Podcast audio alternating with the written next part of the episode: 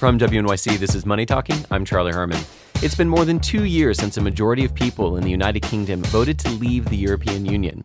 Those in favor said they wanted to take back control.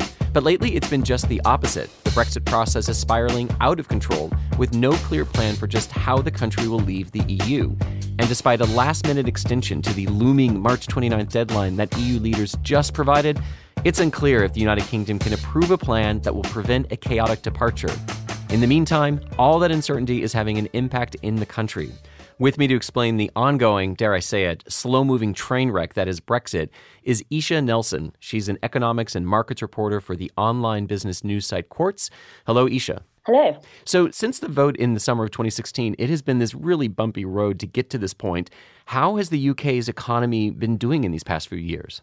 It has been really difficult. There's been so much uncertainty. What we're starting to see is an economic impact already. You know, we haven't had to wait to actually leave the European Union to find out a little bit of what that's going to look like. And the clearest, clearest way that we've seen the economic impact is amongst businesses that have really stopped investing because they don't really know what they should do next. And how does what's happening in the UK compare to how the European Union is doing? Yeah, it's important to remember that at the moment there is a global economic slowdown, and that's been really pronounced in Europe. At the end of last year, that economic slowdown was worse than even expected. But even then, what's happening in the UK does stand out. Um, when I talk about business investment all quarters of 2018 saw negative business investment in the UK. That hasn't happened since the 2009 recession.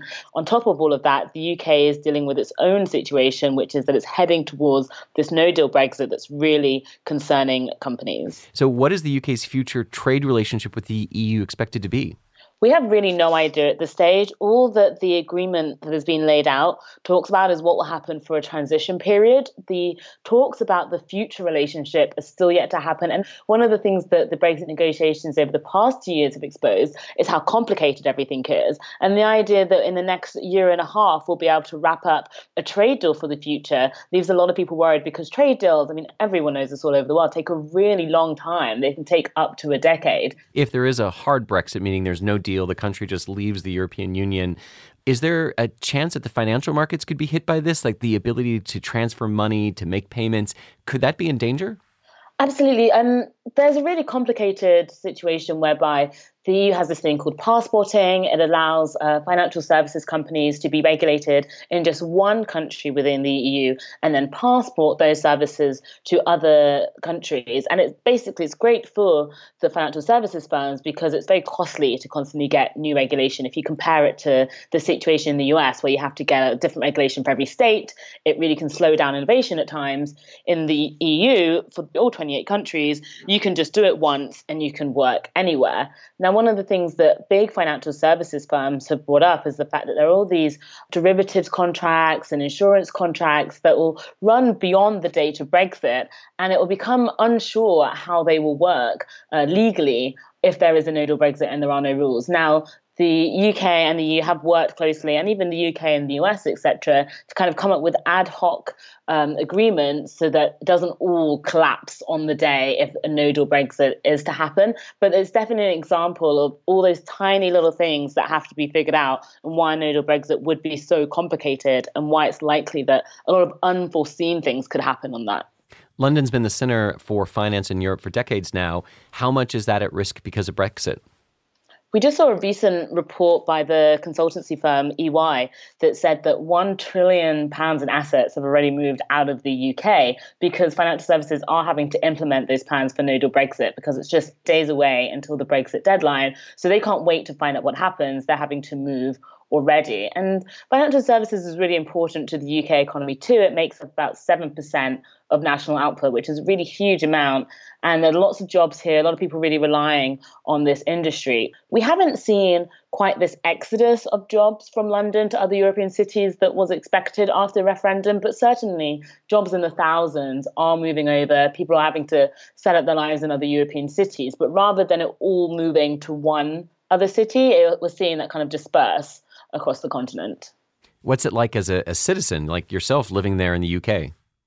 I think everyone's really nervous and exhausted by not knowing what's happening. We spend a lot of time now watching MPs gather in Parliament to vote, and they disagree and they vote things down kind of repeatedly, but we don't necessarily feel like we're getting that much closer to assurances about what will happen. And as that deadline just kind of ticks forward, makes everyone really nervous. There's a really big petition happening at the moment, people saying they want to revoke Article 50, which is the uh, legislation that says we are going to leave. There's a big march planned in London on Saturday, people voting for a second referendum. I think people are just tired of not knowing what's going to happen next. Leaving the EU will also have an effect on immigration, which is a big part of Brexit. But how important is immigration for economic growth in your country? European migration to the UK has fallen and fallen quite drastically from Central and Eastern European countries, but risen a lot from non EU countries, which are the countries that the UK already has total control of its immigration policy for. So it's quite interesting. If Brexit was supposed to be about reducing immigration, we've actually not done it for the countries that we have total control of the immigration policy for. But as you say, immigration is really important to jobs. A lot of EU migrants come over and they work in hospitality and agriculture. And that's really important because not many British workers want to work in those industries. Hospitality, eh, really deemed in this country as not kind of being worthy work. And obviously, we know that it is, but there's a big cultural shift that would need to happen in order for British workers to fill in the numbers of jobs that are being lost by people not coming to the UK to do them.